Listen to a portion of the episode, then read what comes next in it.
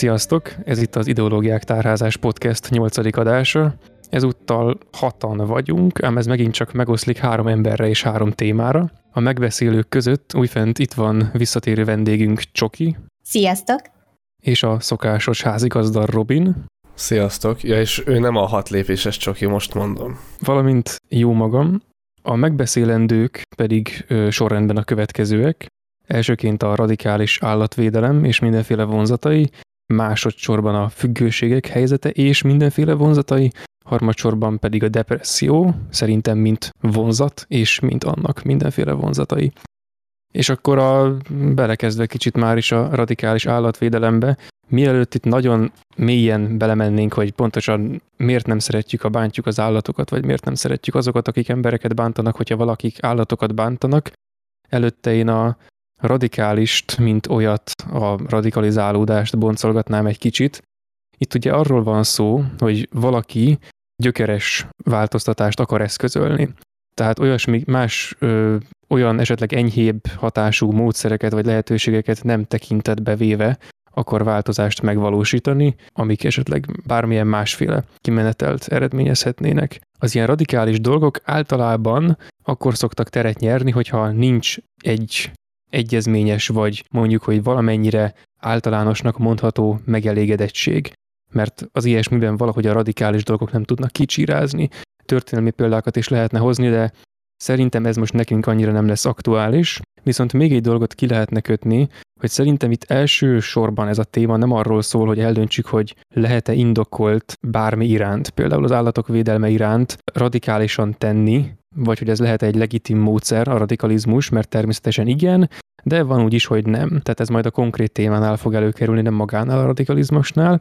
És akkor, hogy miért van ennek nagy táptalaja ma a radikalizmusnak, mert nem gondolnám azt, hogy mondjuk ilyen tekintetben ne lenne egy többé-kevésbé egyezményes megelégedettség. Ezt az okot, ezt a, a, a PC sedő világból, illetve a túlérzékenységből raknám össze, Hát például abból, hogy amikor mindenre és mindenkire, úgyis, hogy talán azt sem tudjuk, hogy pontosan miért tekintettel kell lenni, mert, mert potenciálisan bármi szélsőséges reakciót vagy ellenreakciót válthat ki, akkor a radikalizmus az ilyen általánossá, ilyen hétköznapivá válik. Viszont ha, ha amikor, valami, amikor a valamire való reagálás fontosabb, mint, a, mint az arról való gondolkodás, tehát amikor a, a küllemen való rugózás és az ellen, hát az ellenreakció gyártás fontosabb, mint ezeknek a tárgya, a radikalizmus az retorikává változik, viszont amikor a radikalizmus retorika és a tárgy másodlagos, akkor a radikalizmus valójában logika, de mechanikus logika, nem pedig gyakorlati,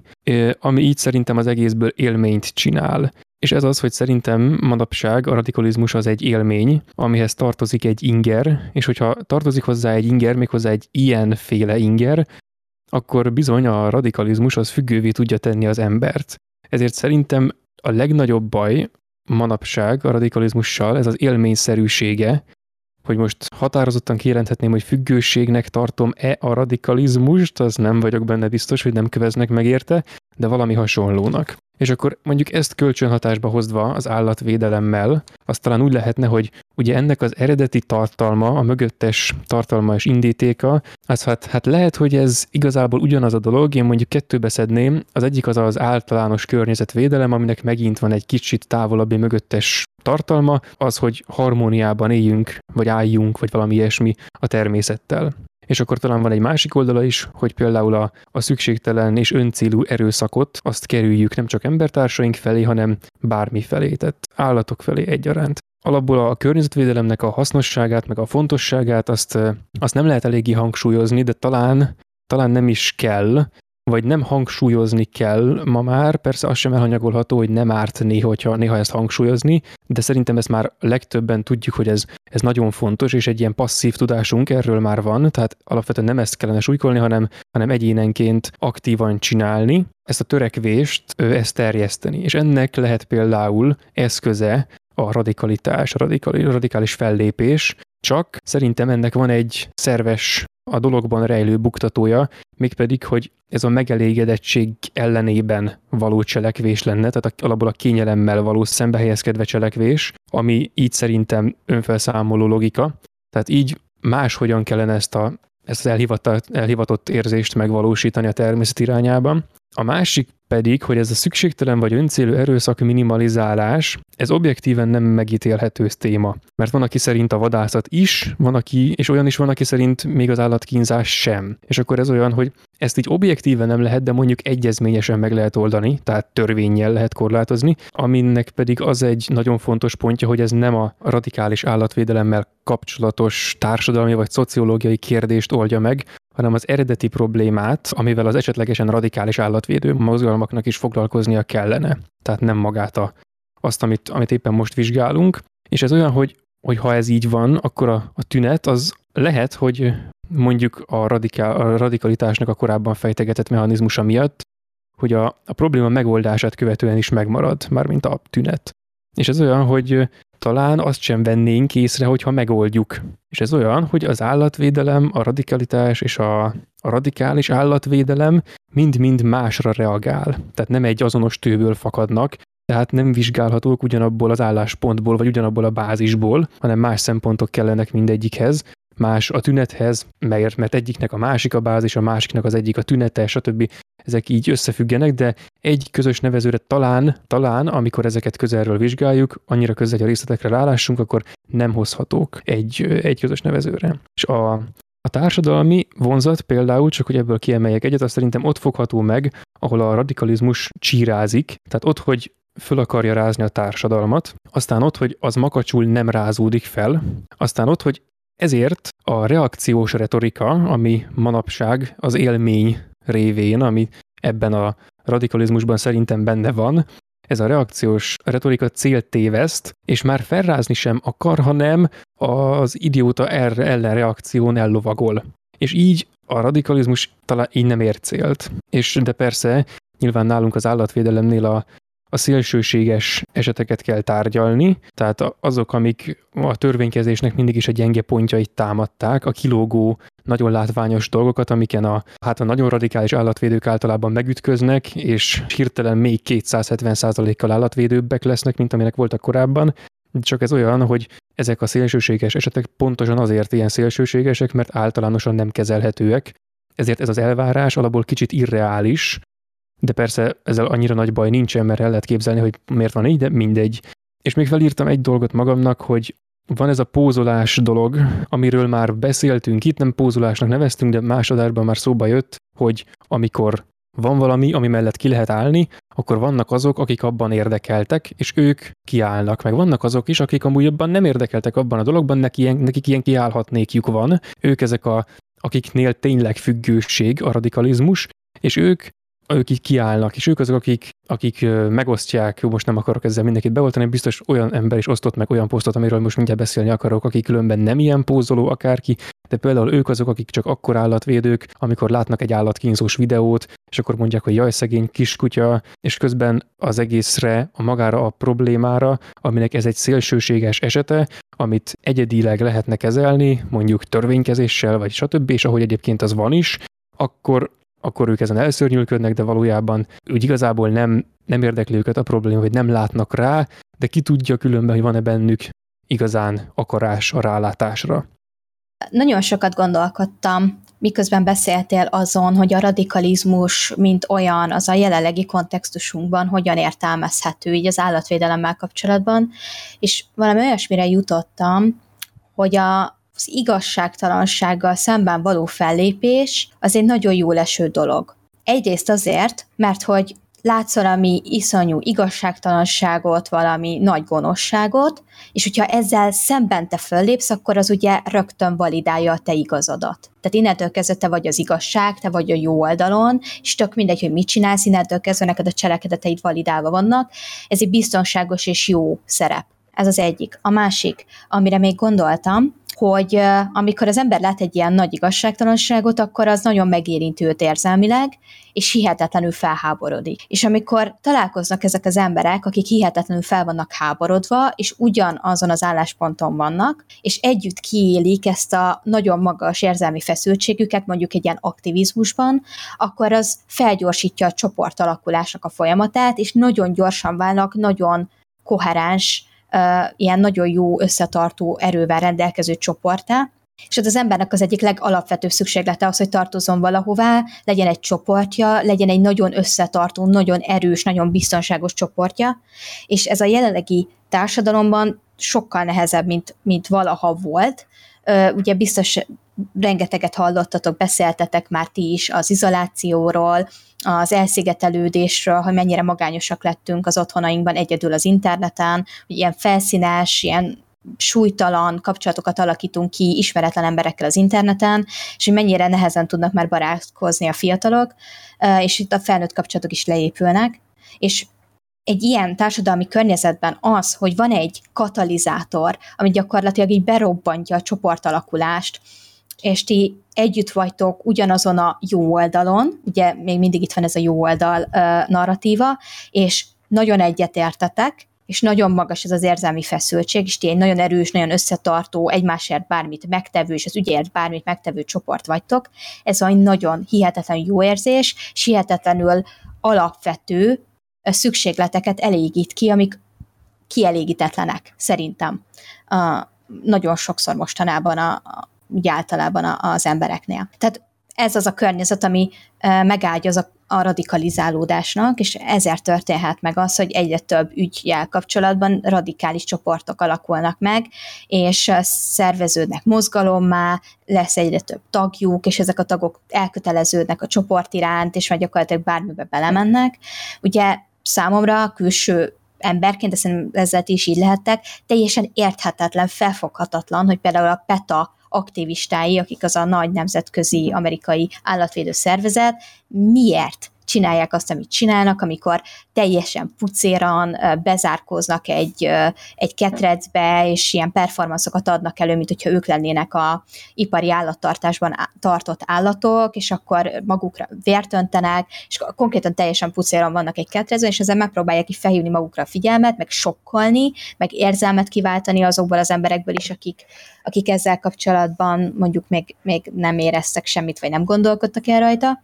És én biztos vagyok benne, hogy ez egy ilyen gyakorlatilag egy pszichózis, mondhatjuk függőségnek is, amit te mondtál, Gergő, tehát hogy egy, egy ilyen teljesen elrugaszkodott, ilyen alternatív mentális állapot, amiben ezt az ezek az aktivisták megteszik. Hogyha nem lennének ebben a pszichózisban, nem lennének ebben a csoportidentitástól túlfűtött, érzelmileg túlfűtött ilyen egyedi állapotban, akkor ezeket sose csinálnák meg, mint ahogy egészséges ember nem vetkőzik le pucéran, és ül ki egy ketrecben, is önt magára művért. Tehát, hogy értjük, hogy ez egy, ez egy ilyen nagyon furcsa dolog, és, és sajnos erre a, a társadalmi közegünk abszolút megteremti a, a megfelelő környezetet, és még egy dolgon gondolkodtam, hogy valószínűleg azért is érzik ezt ilyen brutális igazságtalanságnak, mert hogy az állatoknak a bármi nemű szenvedését. És most nem a strukturális problémákról beszélek, hanem ezekről a általában is előforduló, vagy, vagy nem túl kiugró, hanem ilyen általános igazságtalanságokkal, amik az emberekkel is megtörténnek, tehát az utcára kerülő gyermek, az utcára kerülő kutya, tehát hogy értjük, ezek általában megtörténnek így a világban, ezek ilyen általános igazságtalanságok, és hogy erre valószínűleg azért is reagálnak olyan elképesztően érzékenyen, mert ugye a vélemény, a véleménybuborékokban a normarendszerek azok módosulnak. Nem a valóságos a normád, hanem az a normád, amit a véleménybuborékodban kialakítottál, és hogyha a vélemény buborékodban ti mindannyian egy állatokat hihetetlenül uh, magas szinten szerető, az életeteket értük feláldozó, őket családtagként kezelő emberek vagytok, akkor az állatoknak a bármi nemű sérelme az nagyon súlyosan sérti a normátokat. És ez a normasértés, ez annyira fájdalmas, annyira felháborító, hogy ebből fakad ez a nagyon intenzív érzelmi reakció, ami, ami ugye a radikalizálódásnak az egyik szerintem elsődleges faktora, tehát hogy ez kell, hogy te radikalizálódj, és normális esetben, hogyha az emberek nem véleménybuborékokban lebegnének, hanem a valóság talaján járnának, és tisztában lennének azzal, hogy a valóságos életben mi az, ami átlagban megtörténik, emberekkel, állatokkal, élőlényekkel, mi az, ami ténylegesen szélsőségesen gonosz, vagy szélsőségesen igazságtalan, és mi az, ami szélsőségesen igazságos, vagy szélsőségesen jó. Erről lenne az embernek egy ilyen reális képe, akkor valószínűleg nem tudnának ennyire könnyen radikalizálódni ezek a csoportok, nem lenne hozzá muníciójuk. De mivel az ő kis véleménybuborékukban, a kis világukban bármi nem igazságtalanság, a legkisebb negatív hatás is e, már felháborító és iszonyatos, ezért az ő világukból kiindulva képesek tényleg fegyvert ragadni, meg radikális eszközökhöz nyúlni, viszonylag kis problémák esetében is. És itt szeretnék visszacsatolni arra, amit te mondtál, Gergő, hogy a radikális megoldások itt tényleg sajnos nem nem a valóságos problémákra reflektálnak, nem a reális állapotokra reflektálnak, és valószínűleg nem is oldják meg igazán a, a problémát, ugyanis nem veszik észre, hogy megoldották a problémát, nem veszik észre, hogy a valóságos állapotokhoz, a reális állapothoz már rég eljutottunk, és a legkisebb problémákra is iszonyatosan nagy érzelmi intenzitással, hihetetlen agresszívan és radikálisan reagálnak, pont ebből a mechanizmusokból kiindul, amit az előbb felvázoltam. És hát akkor most Robinnak dobnám azt a bizonyos labdát, mert szerintem én ezt rendesen kitárgyaltam. De legalább jól kitárgyaltad. Jó, én vissza egy kicsit menni korábbra, az 1920-as évekig, mert szerintem fontos azt is megbeszélnünk, hogy honnan ered az állatvédelem, vagy kik voltak az úttörői ennek az egésznek, és hát aki látta az Ökofasizmus című videónkat, akkor az már tudja, hogy a Nemzeti Szocialista Német Munkáspárt volt. Hú, micsoda meglepetés. A 20-as években ugyanis rengeteg javaslatot adtak be a parlamentbe, amikor még nem ők voltak hatalmon. Köztük volt az, hogy betiltották volna az állatkínzást, a kóservágást, az élveboncolást, a szembe szenvedéssel járó állatkísérleteket, és amikor hatalomra kerültek, akkor különböző természetvédelmi törvényeket léptettek életbe, állami védelem alá vették a farkast, erdősítési törvényeket hoztak létre, vadvédelmi törvényeket, állatvédelem volt, mint tantárgy az általános iskolában, és az állatok szállítását is szabályozták. Szóval onnan indult ez az egész, és egyébként nem csak a nemzeti szocialistáktól, hanem az olasz fasisztáktól is. Különböző erdősítési programokat vettek át, stb. És azok a zöldek, akiket ma zöldnek hívunk, ők az ökologisták, baloldaliak egyébként, ilyen baloldali liberális-szerű ideológia, hogyha valamihez hasonlítanom kellene. Ő belőlük jöttek létre a különböző állatvédelmi, állatjogi aktivista mozgalmak, a veganizmus is elég közel áll hozzá, illetve a vegetariánus életmód is nagyon közel áll ehhez a gondolathoz, ez az eszméhez, és ezt azért volt fontos megemlíteni, mert azelőtt ilyen nem volt. Szóval azelőtt senkinek nem jutott volna eszébe az, hogy mondjuk az állatokat védje törvényileg. És fura, hogy pont a nemzeti szocialisták, itt rengeteg komment is volt a videó alatt, hogy fura, hogy a zsidókkal amúgy hogy bántak, de az állatokkal meg sokkal jobban, mint a zsidókkal, meg ilyenek. Szóval e, baromi érdekes, de azt megszokhattuk már, hogy például a, a szociopatáknál is van egy ilyen jelenség, hogy az állatokat nagyon szeretik, de az embereket meg gyűlölik, szóval szerintem ez nem egy új keletű dolog, de nem akarom ezt az egészet így kielemezni. Szerintem ami a veganizmussal kapcsolatos, hogy rátérjek egy kicsit arra is, én nekem az a benyomásom vele kapcsolatban, hogy van jó oldala, meg rossz oldala, mint egyébként mindennek. De van kétfajta vegán, akiket én megismertem. Egyébként sok vegánt ismertem meg azóta, mióta megcsináltam a veganizmus című videónkat két évvel ezelőtt. Azt hiszem kettő éve volt. Basszus, az rohadt régen volt. Nekem olyan, mintha két hónapja lett volna beléptem akkor egy vegán csoportba, és ott is rengeteg emberrel beszélgettem, szóval higgyétek el, hogy van tapasztalatom a vegánok ismeretében, mert nagyon-nagyon sok embert ismertem meg, és vannak nagyon szélsőséges vegánok és mérsékelt vegánok is, szóval nem kell őket egy kalap alá venni. És van az a fajta vegán, aki én nagyon elborult. Annyira elborult, hogy emlékszem, hogy volt egy olyan poszt, hogy egy anyuka kiírta, hogy mit csináljon, mert a gyereke folyamat kint futosgál a kertben, és mindig megkergetik a darazsak, és mindig megcsipkedik. De ő nem hajlandó, már itt az anyuka nem hajlandó a darazsakat eltávolítatni a kertből, hogy szegény darázs ott él, és nem akarja megbolygatni a kis lakásukat, hogy meg mit tudom én, és A végén az lett belőle, hogy hát akkor inkább a darázs, mint a gyerek. Most kérdem én, hogyha mondjuk a gyerek allergiás a darázscsípésre, akkor nyugodtan dögöljön meg, mert a darázs hadd éljen. Szóval nekem az a tapasztalatom, hogy vannak olyan szélsőséges vegánok, akik prioritásba helyezik az állatokat, de még a rovarokat is, mint a rovarok életét a saját gyerekével szemben, és ez megdöbbentő volt. És persze ott egy csomóan leszitták a vegánok közül is, hogy mekkora idióta, hogy akkor is kell valamit tenni, de van az a fajta vegán, aki ilyen, meg aki azt mondja, mert olyan poszttal is találkoztam ott, hogy a macskát ne engedjék ki a lakásból, mert aki kiengedi a macskát a lakásból, az egy undorító szarember, mert a macska kimegy a lakásból, és elkapja a madarakat, szegény madarakat megöli a macska. És ott is megdöbbentem, hát baszki, a macska egy ragadozó állat. Most mi a faszomat várt? Most akkor komolyan a macskát kell büntetni azért, mert ösztönösen él. És nagyon fura, most akkor mivel etessék a macskát banánnal, meg répával? És vannak olyanok, akik így gondolkodnak, hogy amúgy igen, hogy répával kell etetni a macskát, és ez már ilyen elborult része. És akkor van az a vegán, aki ennyire nem gondolja komolyan, meg nem keni be magát vérrel, és nem fekszik be egy ketrecbe, hanem ő csak annyit szeretne elérni, hogy kevesebb állati eredetű terméket eszik, meg nem csak enni lehet ilyeneket, hanem vannak ugye szappan, meg tusfürdő, meg mindenféle ilyen kencefice, amik állati eredetű, vagy ugye állati kísérletek által jött létre.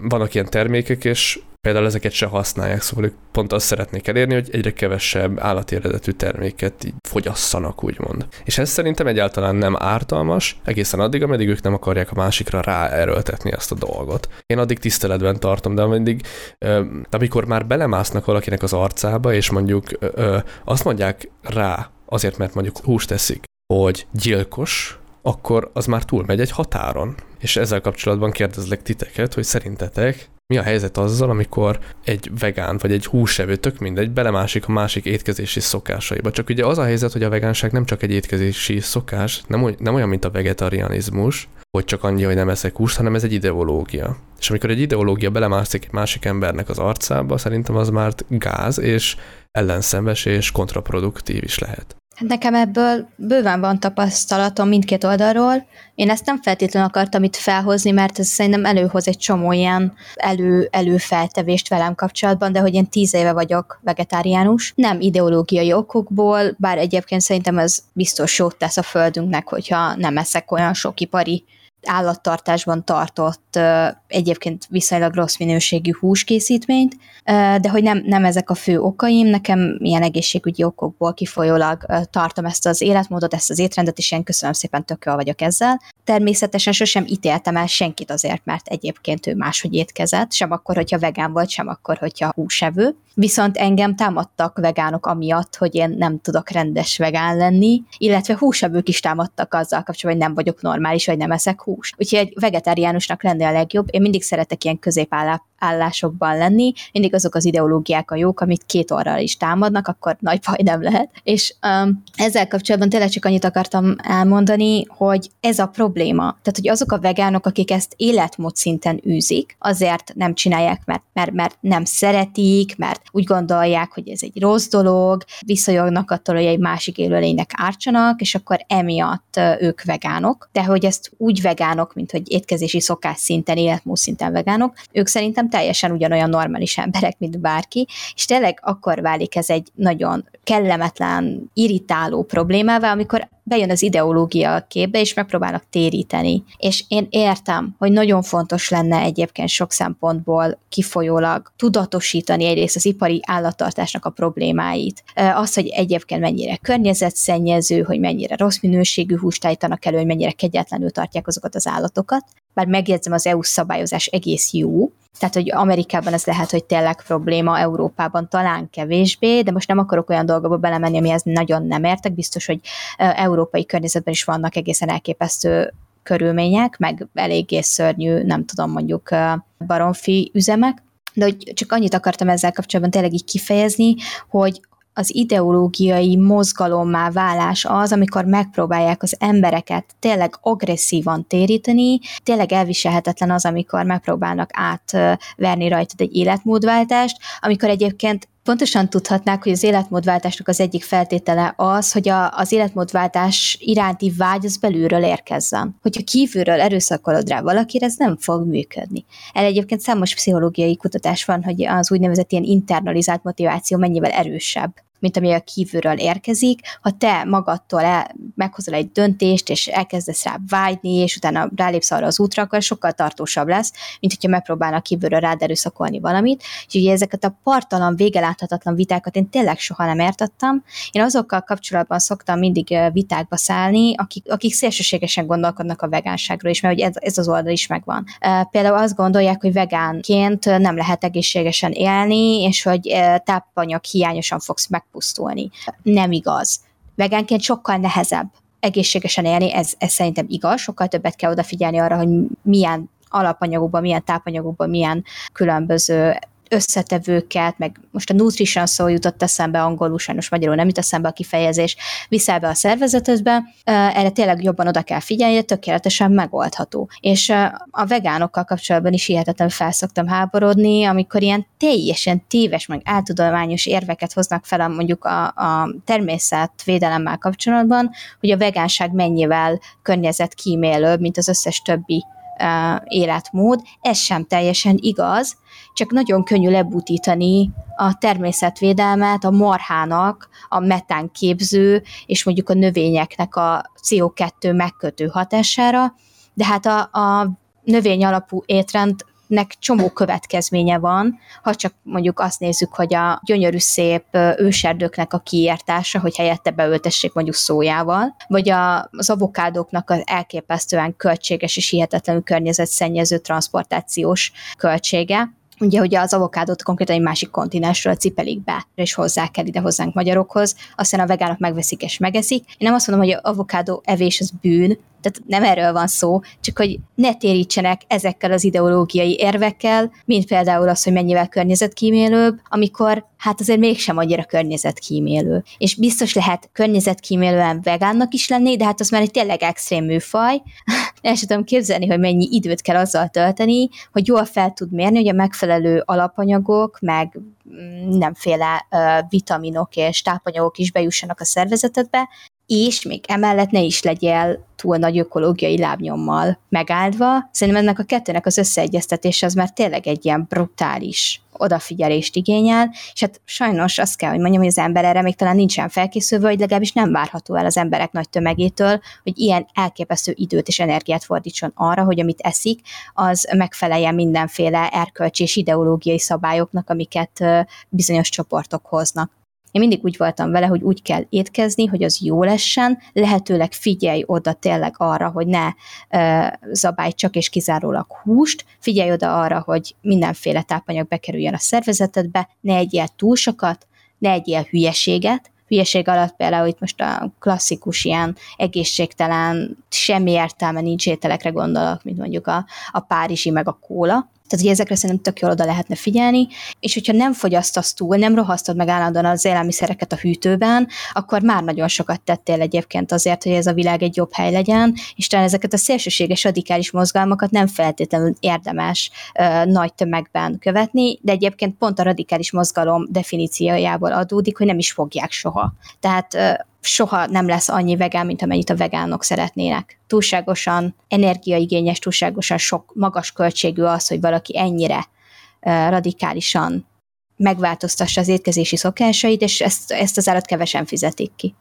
Igen, erre rácsatlakoznék én is, de azt hiszem onnan jönnék inkább, amit még ezelőtt mondtál kettővel, hogy a, amikor valaki igazságtalanságot lát, akkor fölháborodik, arra rájön a csorda szellem, és a, ez így kulminálódik abban a mondjuk, hogy tételmondatban, hogy együtt a jó oldalon. És amikor ez mondjuk, hogy így elkezdi önmagát hergelni, vagy önmagát gerjeszteni, akkor az a két külső szó, hogy együtt, meg az, hogy oldal, az szépen így összecsúszik, és kiszorítja azt a dolgot, hogy jó, amiről esetleg vélekedhetne a csoport sajátosan, tehát lehetne saját jó fogalmuk, de az erről való diskurzus az kiszorul, és ilyen két komponensűvé válik a dologik, hogy amikor valaki abból az irányból közelít, hogy hogy akkor helyezkedjünk valamilyen oldalra, akkor ebből az a lesz, hogy vagy velünk, vagy vagy ellenünk, tehát hogy vagy a mi oldalunkon állsz, vagy, vagy nem, de akkor tök mindegy, hogy hol állsz, mert akkor az egy a miénknek a tagadott változata, és akkor halljál meg. A másik pedig az együtt, ami az ő oldalukat alkotja konkrétan, amihez pedig kapcsolódik az első szervesen, és ennek is lehetne egy ilyen tételmondatot keresni. A másik része ennek a dolognak, hogy amiről volt is szó, hogy na most melyik a jobb? Nem igazán ott fogjuk meg a problémát, ahol azt meg kellene fogni. Tehát például, amikor valaki vadászik, és lelő egy őzet, és valaki ezen elszörnyülködik, hogy jaj, hát szegény állat, akkor mivel érvel a vadász? Tehát mondjuk érvelhet azzal, hogy bazd meg ebből él, vagy nem is tudom, tehát például azok, akik úgy igazából hivatásszerűen nem vadásznak, azok mondjuk érvelhetnek a vadászatnak a romantikus oldalával például tessék, vagy valami hasonlóval. Megérvelhetnek azzal, hogy ó, hát igen, természetes kiválasztódás, az erősebb állat megöli a gyengébb állatot, vagy valami ilyesmi tessék, és akkor ezzel megérvelték. És ez olyan, hogy oké, okay, hogyha a Földön mindenki vadászna, akkor valószínűleg kevesebb ember lenne, meg mit tudom én. Tehát, hogyha így kellene eltartanunk magunkat, akkor talán az állatvédelmi kérdés az ma nem így néz neki. Nem mondom, hogy nem lenne, mert a fene tudja, de nem így néz neki, nem ez lenne benne a, a fő probléma, mert ez nem, nem lenne a kihívó oldalon, vagy a kirívó oldalon, nem ez tűnne úgy, mint ami kihívja ezt a kérdést. A másik, ezzel szemben meg mondjuk a tenyésztés, ami meg ezt az új világrendet feltételezi, vagy aminek ez az új világrend az alapja, hogy már lejöttünk a valóságnak arról a talajáról, ahol ez a természetes kiválasztódással való érvelés még létezhet, vagy amiből az kicsírázik, és ezt mondjuk, hogy általánosítottuk, mert így már nem csak elejtjük a prédát, hanem meg is csináljuk magunknak, így lesz ebből ez a fajta, és ez valahogy megint csak feloldódik abban, amiről beszélgettünk is, hogy a radikalizmus nem tud kicsírázni a nagy kényelemben, meg a nagy közmegegyezésben, mert hogy ez olyan, hogy van egy réteg, aki ezzel foglalkozik, hogy tenyészt, meg levág, meg csomagol, meg szállít, meg stb de a nagy többség az nem ezzel foglalkozik. És például, tehát az, aki ezt dolgozza, az nem fog maga ellen kampányolni, hogy ne legyen munkája. Vagy hát ezt most én ilyen hülye hétköznapi logikával mondtam, de el tudom képzelni, hogy mondjuk az ilyen körökben kevesebb az, aki hangoskodik a az nem tudom én az állatvédelem oldalán, vagy főleg, főleg a radikális állatvédelemnek az oldalán. Tehát maradnak a fogyasztók, akik pedig a, a kényelemben csücsülnek, ezért exponenciálisan nagyobb eséllyel pózoló akárkik, mint valódi törekvők. És amit még ehhez hozzá szeretnék kapcsolni, ez kicsit ettől már elhatárolódik, majd aztán lehet, hogy valahogy visszatalálok bele, az, amit Robin mondott, hogy macskát etetni répával, tehát ettől majdnem agyvérzést kaptam. Ez olyan, amikor tényleg bejön a mechanikus ideológia, és az egyik állat védése a másik állat bántalmazásává alakul. Mert hát jaj, izé, és akkor annyira ilyen kis, kis beszűkült lesz, hogy bazd meg annyira jaj, jaj a kis, nem tudom, madárkáknak, hogy közben a macskát, meg aki amúgy ragadozó természetű, tehát azt pedig mondjuk, hogy kínzásnak követi alá azzal, hogy nem engedi ki, meg hogy mást ad neki, már azzal is, hogy nem engedi ki például a házból. Azzal bármilyen állatot meg lehet kínozni.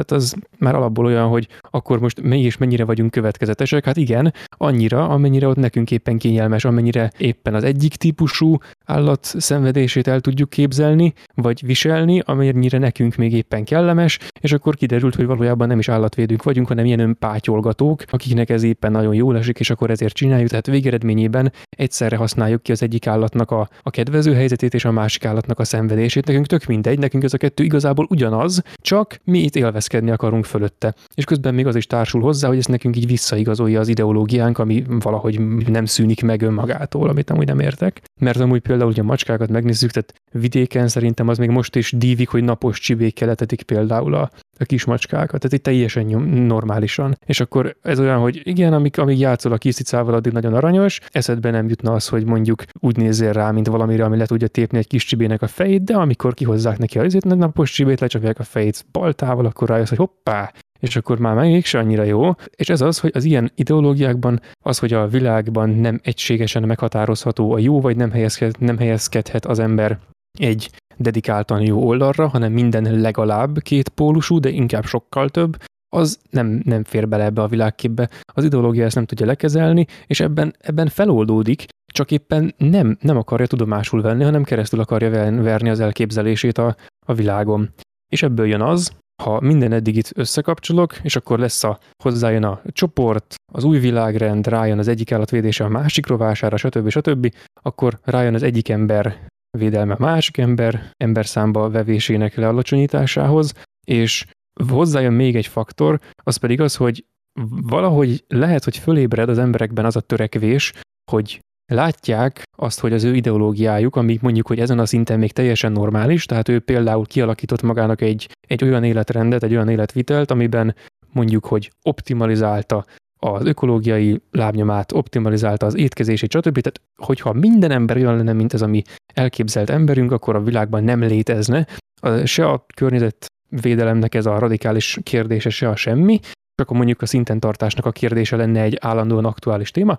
Na egy ilyen ember például tud radikalizálódni abból, hogy látja, hogy mások nem csinálják, és akkor benne fölébred az, hogy na igen, hogyha mások nem törődnek vele, akkor neki kétszer annyira kell, hogy jóvá tegye az ő hibájukat. És már ott vagyunk a hibáztatásnak az előszobájában. Már jön az, hogy az eredeti kérdés fölött elmegyünk, hanem az ideológia révén, amiben ezek a következtetések teljesen természetesek, hogy na ez implikálja azt, ez meg azt a harmadikat, és kész is van, mehetünk harcba a másik ember ellen, azért, mert éppen akár nem is szükségszerű az, hogy a másik ember ilyen szélsőségesen mondjuk mint tudom, egy állatkínzó legyen, vagy stb. De persze az nyilván sokkal látványosabb. Csak azt mondom, hogy nem szükségszerű, hanem elég hozzá egy elég kicsi elmaradás is valaki másnak a részéről. Ez pedig ugyanaz a szélsőségesség, amit az elején mondtam, hogyha nem ezen az oldalon állsz százszázalékosan, akkor pedig az ellenkező oldalon állsz. És így ez ilyen önlegitimáló dologgá válik, szerintem legalábbis.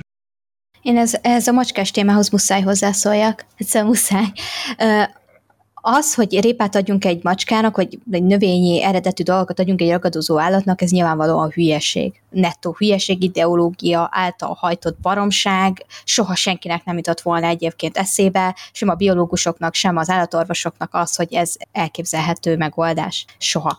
Viszont a, az állatvédelemben ez mindig is szembe fog állni, és mindig is szemben állt egymással, pláne most már egyre inkább aktuális. A házi állatoknak a védelme a természetes faunával szemben. Ugye a fauna az azoknak az állatoknak az összessége, akik természetesen élnek kint a természetben, mert hogy ez a kettő, ez sajnos ténylegesen akadályozza egymást. Pont a házi macskákkal most már tényleg iszonyú nagy problémák vannak. Ausztráliában azt hiszem most már konkrétan vad, vadászati ilyen nem is tudom, támogatják a vadázat, vadászatukat, vagy valami hasonló cikket olvastam, mert kiírtottak az elszaporodó házi macskák már több fajt, több ilyen kisemlős vagy kishüllő fajt a kontinensen. És mert az ausztrál fauna az amúgy is nagyon különleges, például a vadászattal, meg a, a tasmán ördögöknek a visszatelepítésével próbálkoznak, hogy valahogy lecsökkentsék a házi macska állományt, mert már abnormális, amit művelnek a házi macskák a természetes állat állatállománya, és én értem, hogy azt gondolni, hogy a ház, szegény cuki házi macskának a lelövése az mennyire borzasztó, és hogy úristen. És egyébként itt ennek, ennek látom is egy ilyen ideológiai hátterét, ezt lehet, hogy mindjárt ki is fejtem, de hogy Magyarországon is okoznak a házi macskák az elszaporodó, szabadon tartott házi macskák problémákat, az énekes madárkultúránkat tényleg gyilkolják, a kishüllő kultúránkat kifejezetten gyilkolják, konkrétan az egyik legnagyobb fenyegetés jelentik a nagy zöldgyíkunkra. Tehát, hogy értitek, ezek tényleges problémák. Ezek az igazi természetvédelmi, meg állatvédelmi problémák szerintem. Az, hogy a macskát kiengeded-e vagy a, házból, vagy sem, az nem probléma, és tudjátok miért nem? Azért, mert egy felelős állattartó az valahogy megoldja, hogy az állata az ne legyen veszélyes a környezetre, vagy nem tart állatot. És tudom, Robin, hogy most ezért utálni fogsz mert hogy te szereted az állatokat, és nyilvánvalóan az egész életedben terveztél állatokat tartani, mert hogy ez egy nagyon jó dolog, és szerintem is egyébként egy jó dolog az állatoknak a közelsége, és én is szeretem a macskákat, de hogy sajnos ez egy felelősség, és tudni kell, hogy hatással vagy azzal a környezetre, hogy te úgy döntöttél, mint ember, hogy neked házi állatod lesz. A macska az nem egy természetes állat az nem kint van a természetben, amit behoztál a házba. A macskát azt az ember tenyésztette el, és az ember miatt létezik, és az ember tartja fönn, és az emberi felelőtlenség az, ami miatt a, az ökológiai problémák következnek a macska tartásából ez egy nagyon jó probléma, azt egy igazán releváns probléma, amit az ember okozott, és az embernek kell megoldani. És hogy visszatérjek az ideológiai háttérre, itt szeretném behozni a mizantrópia fogalmát, hogy a, a, az ember egyre, egyre jobban gyűlöli az embert. Elindultunk abban az irányba, amikor már egy állattal szemben az embert azt, azt bármikor bűnösnek tekintjük. Van rengeteg ilyen sztori, van a gorilla sztori, ha jól emlékszem, meg van magyar sztori is ezzel kapcsolatban, amikor az a kisfiú benyúlt a vemhás szurikátához, az meg harapta az ujját, kisünk megijedt, felrántotta a kezét, a szurikáta elrepült, és megdöglött. És akkor az egész internet valami hihetetlen, intenzív gyűlöletkampányt indított a kisfiú és a kisfiú szüleivel szemben, ami szerintem hát nem volt reális, mert értem, hogy van felelőssége a kisfiúnak, meg a kisfiú szüleinek ennek a szurikátának az életében, de tudjuk, hogy minden gyerek csinál hülyeséget. Az hülyesség volt, hogy bedugta a kezét a kerítésen belőle, de hát a szurikáta életvesztése az egy ilyen szerencsétlen baleset leginkább, nem pedig egy tényleges állatkínzás. Nem arról van szó, amikor a sündisznót meglocsolják benzinnel, azt felgyújtják és röhögnek rajta, mert az gonoszság, az tényleg gonoszság. De ezek a sztorik, ezek nem kerülnek ugye a napvilágra, ezeket nem nem ítéljük el, ezeket az embereket nem akarjuk radikálisan meggyilkolni, azt a kilenc éves kisfiút viszont igen. És hogy e, ezzel kapcsolatban szerintem felmerül ez a kérdés, hogy hogy miért van ez, hogy az ember egyre jobban gyűlöli önmagát, és hogy az embereket már egyre kevésbé helyezi előtérbe, az állatok egyre, az állatok iránt egyre erősebb az empátia, ha már, már nem is gondolkodnak talán az emberekkel kapcsolatos súlyos társadalmi problémákon, sokkal jobban megérinti őket egy szegény állat sorsa, mint egy szegény ember sorsa, és ugye ennek valószínűleg két oka van. Az egyik az az, hogy ez az, ez az irreális igazságtalan érzet, hogy valamiért úgy gondolja az, az ember, hogy az embernek van cselekvőképessége, ami igaz is, hogyha önmagadról beszélsz, mert neked tényleg van cselekvőképességed, de igenis vannak olyan emberek, akiknek nem ugyanolyan az önrendelkezése, a lehetőségei, a tudata, a belátása, mint amilyen a tiéd. Tehát van ez az egyik, hogy sokkal igazságtalanabbnak tartott, hogyha egy védtelen állatot bántanak, mint hogyha, mint hogyha egy embert, mert hogy az ember nem védtelen. És ugyanakkor az ember elkezdett, elkezdte felismerni a saját hatását a világban. És azért ez egy nagyon durva dolog. Olyan, mint hogyha belenéznél a tükörbe, és ott látnád magát a sátánt. Tehát, hogy elkezdtünk rádöbbenni arra, hogy a mi emberi cselekedeteinknek milyen nagyon súlyos következményei vannak, milyen visszafordíthatatlan következményei vannak, hogy mi vagyunk a felelősek rengeteg állatfaj eltűnésért. Régen hatalmas aszteroidák kellettek ahhoz, hogy állatfajok eltűnjenek a föld színéről, így csoportosan. Jelenleg elég az embernek a tevékenysége ahhoz, hogy állatfajok csoportosan tűnjenek el a föld felszínéről, és ezért azért ezzel elég nehéz megküzdeni. És hát önmagát az ember az viszonylag ritkán utálja, úgyhogy el kell kezdeni kiszervezni ezt a gyűlöletet, és hát az emberiség, mint olyan, vagy, a, vagy az állatokat bántó embereknek a bármilyen nemű nem szelektált csoportja, anélkül, hogy mérlegelnénk azt, hogy ténylegesen jogos vagy nem jogos a mi intenzív ö, gyűlöletünk, na hát ők megkapják ezt a felelősséget, megkapják a felelősséget minden emberi bűnnér, és hát igazából én nem tudom a megoldást arra, hogy a macskákkal mit kéne csinálni. Én leginkább tényleg úgy vagyok vele, hogy mivel nem tudom a macska jól létét biztosítani azzal, hogy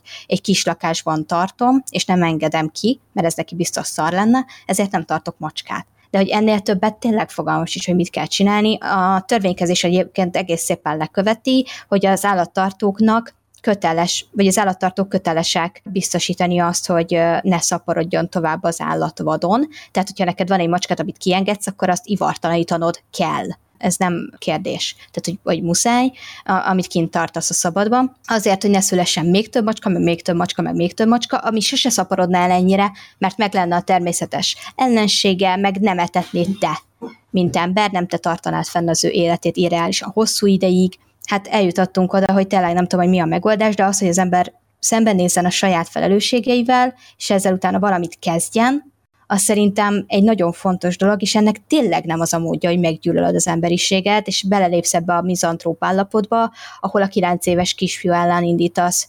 gyűlöletkampányt azért, mert csinált egyszer valami hülyeséget gyerekkorában, amit lássunk be, hogy mindannyian csináltunk, mert egészen egyszerűen nem arányos. Ezt az arányosságot kéne szerintem valahol végre megtalálni.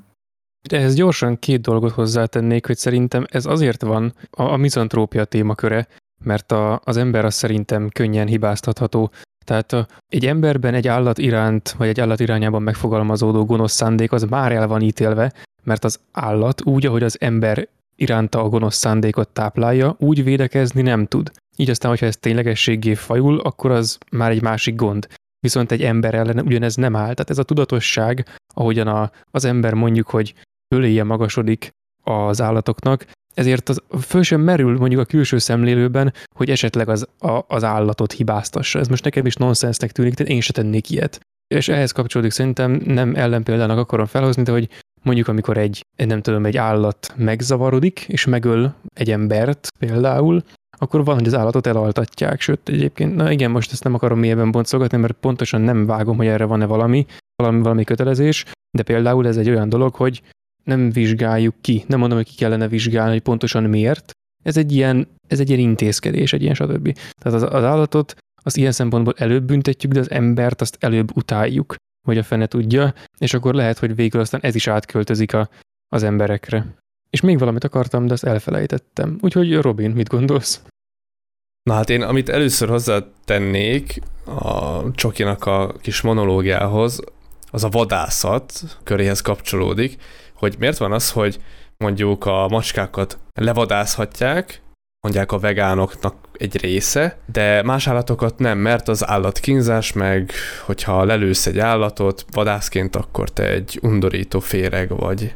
Tehát én ezt nem értem, hogy, hogy az egyik az oké, a másik nem oké. Biztos van olyan is, aki mind a kettőre azt mondja, hogy nem oké, de nekem akkor is érdekes, hogy mivel mi csesztük el, mi emberek a ezt az egész állatvilágot, hogy van, mert az egyik túlszaporodott, a másik az meg kihalt, de nekünk kell ezt az egész állapotot karban tartani. Most konkré- konkrétan Istent kell játszanunk, és nekünk kell az egészet szabályozni. Itt tartunk, de már ez nagyon régóta így van. Szóval a vadászok azok nem azért vannak, mert hát ők csak elmennek gyilkolászni egy kicsit, mert ilyen pszichopata állatok, és nekik ez kurva jó, hogy fú, lelőhetik az állatokat, mert nagyon sokan így gondolnak például a vadászatra, rohadtul nem így működik. És hogyha nem lenne szabályozva, ahogy például nagyon sok vegán is akarja, hogy ez ne legyen szabályozva, nem bízzuk a természetre, mert a természet az úr, meg a mit tudom én micsoda, akkor már rengeteg faj kihalt volna, sokkal több, mint így, hogy beleszólunk ebbe a dologba. Mert mi kurtuk el, úgyhogy nekünk most ezt konkrétan kezelnünk kell. Nem tudunk más csinálni. A másik, amit még hozzá szeretnék tenni, hogy például én egyszer megkaptam azt, hogy nem szeretem az állatokat, mert megeszem őket. Mi köze van a kettőnek egymáshoz? Én szeretem az állatokat, de most az, hogy én szeretem az állatokat, annak mi köze van ahhoz, hogy én ehetek-e húst, vagy állati eredetű terméket, vagy nem. Szerintem semmi köze nincsen, de ezt többször megkaptam. Hogy nem szeretem igazán az állatokat, mert csak a vegánok szeretik az állatokat, mindenki más gyűlöli az állatokat, mert aki megeszi az állatokat, az gyűlöli az állatokat. De akkor a világnak a 90 9%-a, aki nem vegán életmódot él, az gyűlöli az állatokat ezek szerint. Szerintem meg ez egy kurva nagy baromság, és szerintem nem is érdemel indoklást ez az egész, hogy ez miért baromság, de csak el akartam mondani, hogy szokott lenni ilyen érv is, vagy ilyen indok. A másik, ami még szintén ilyen érdekes dolog, amit elő akartam így kaparni, hogy legyenek ilyen megdöbbentő és egyben vicces dolgok, vagy hát nem is tudom, hogy sírjunk-e rajta, vagy nevessünk, de vannak ilyen törekvések, hogy ne szüljünk gyereket, mert telefingják a földet. És ezt halálkomolyan így mondják, hogy kurva sokat finganak a gyerekek, és hogy ez, hú, hát ez, ez üvegházhatást eredményez. És ugyanezt mondják ugye a marhákra is, szóval kb. így a gyereket, az ember gyereket egy szinten kezelik a marhákkal. Csak kérdem én, hogyha megszületik egy gyerek, akkor mit csináljunk vele? És nem vicc, volt olyan ember, aki azt mondta, hogy együk meg a gyereket. Ezt azt hiszem egy svéd faszi mondta, elmebeteg az ember, és nem poénból mondta, de volt egy ilyen javaslata, hogy az ember gyereket is meg lehetne akár enni. És ő egyébként nem vegán, tehát nem vegánok mondták ezt, hiszen az ember is ugye húsból van, tehát nem lenne vegán megenni a gyereket se, de volt ilyen javaslat, hogy együk meg egymást. Illetve vannak ennél kicsit normálisabb megoldások, hogy együnk rovarokat, ugye az a, az a jobbik megoldás az emberevés helyett, de én nekem mindig fölmerül az a kérdés, hogy tegyük fel, hogy mondjuk holnaptól senki nem eszik húst, akkor mi, mi lesz azzal a sok állattal, amit így ö, kitenyésztettünk, mondjuk azzal a kibaszott sok marhával, akkor meg kéne őket ölnünk, tehát le kéne őket vadászni, és ugyanott lennénk vele, mert akkor most kinyírunk több milliárd, vagy nem is tudom, több százmillió marhát, meg csirkét, és beledobjuk őket dökkútba, vagy, vagy mi lesz velük? Mert erre nem tud senki megoldást, de olyan nem lesz soha, hogy mindenki egyik napról a másikra leszokik a húsevésről. Én például visszafogtam magam a húsevésben. Én annyit tudtam tenni, hogy én kevés húst eszek már, mm, persze az ilyenekről nem szoktam le, mint hogy sajt, mert imádom a sajtot, de például a tejről, a tehén tejről leszoktam, és már csak rizstejet, meg kókusztejet iszom. Tehát ilyeneket lehet csinálni, Szerintem ez is egy előrelépés, de az, hogy vegán legyek, én attól rohadtul messze állok, mert ez egy ideológia. Viszont ilyen apróságokkal lehet előrébb lépni, szerintem. De vannak olyan emberek, akiket én úgy hívok, hogy divat vegánok. Azok olyan emberek, akik megosztják, hogy ők vegánok. Szóval abból áll az egész vegánságuk, hogy Instára kiposztolják, hogy ma ettek egy vegán burgert. És utána hazamennek, és előcsapják a lecsós kolbászt, vagy a lecsó kolbászt. És eddig tart a vegánság, amíg megosztja az interneten, hogy ő most éppen vegán. És nekem van ilyen ismerősöm, meg a hugomnak is volt egy-két ilyen osztálytársa, akik ilyenek, és számomra ez is megdöbbentő, hogy ez a képmutatás, ez szerintem kibaszottul ártalmas, főleg, hogyha valaki influencerkedéssel csinálja ezt, hogy jaj, hát legyetek vegánok, mert nagyon jó, meg mit tudom én, ha húst teszel, akkor egy szar vagy, és láttam ilyen influencer csajt YouTube-on, aki erről beszélt, és aztán volt egy olyan videója, ami szponzoráció volt, és KFC-s csirkés kajákat kóstolt utána pénzért. Ugyanaz a csaj, igen, aki előtte azt mondta, hogy a vegánság az jó, és aki húst teszik, az milyen izé, milyen szar ember már, mert miatta írtják ki az Amazon azt, meg ilyenek. Szóval vannak ilyen képmutatások, és szerintem ez baromi ártalmas, de azt azért hozzáteszem, hogy a, olyan vegánok, akik ezt észreveszik, azok ugyanúgy leszolják ezeket, és ugyanúgy divat vegánozzák őket. Szóval ez sem olyan, hogy na akkor mindegyik ilyen, tehát nem kell ilyen szélsőségesen gondolkodni, ez sem fekete-fehér. Ők közöttük is vannak normálisak, meg kevésbé normálisak, meg elvetemültek, meg kevésbé elvetemültek, és ők is egyébként így kiközösítik egymást sokszor, meg ott is kialakulnak ilyen klikkek. Szóval ez nem egy egységes szubkultúra, vagy egy, nem egy egységes mozgalom. A másik, amit, az, és az utolsó, és szerintem legyen lassan ez az utolsó pár perc, az azt, hogy szerintem a vegánságra azért nehéz áttérni, mert drága, és nagyon sok embernek nincs ennyi pénze. Én kiszámoltam, hogy ha most ugyanannyi kalóriát akarnék magamba bevinni, és vegán életmódot akarnék élni, és minden vitamint meg akarnék kapni, meg mit tudom én, táplálékkiegészítők, stb., akkor nagyjából háromszor többe kerülne a kajám, mint amúgy most. Úgy, hogy egyébként most sem eszem ilyen szarokat, hogy parizer, meg mit tudom én, és nem szoktam nassolni se, meg nem szoktam csokit, meg chipset, meg ilyeneket enni nagyon ritkán, és már a sörről is leszoktam, szóval most már sör sem nagyon veszek, csak hogyha kapok valakitől, akkor, akkor ide kiteszem a polcra, és hogyha jön hozzánk valaki vendégségbe, akkor kibontunk egyet, és nagyjából ennyiből áll, tehát én még csak ilyeneket se szoktam most már enni, cigizni nem cigizek, sorolhatnám ezeket a dolgokat, nincs semmilyen függőségem, ami egyébként a következő téma lesz. Szóval én nem költök magamra annyit, de így is háromszor több lenne az, hogyha a vegán életmódra áttérnék.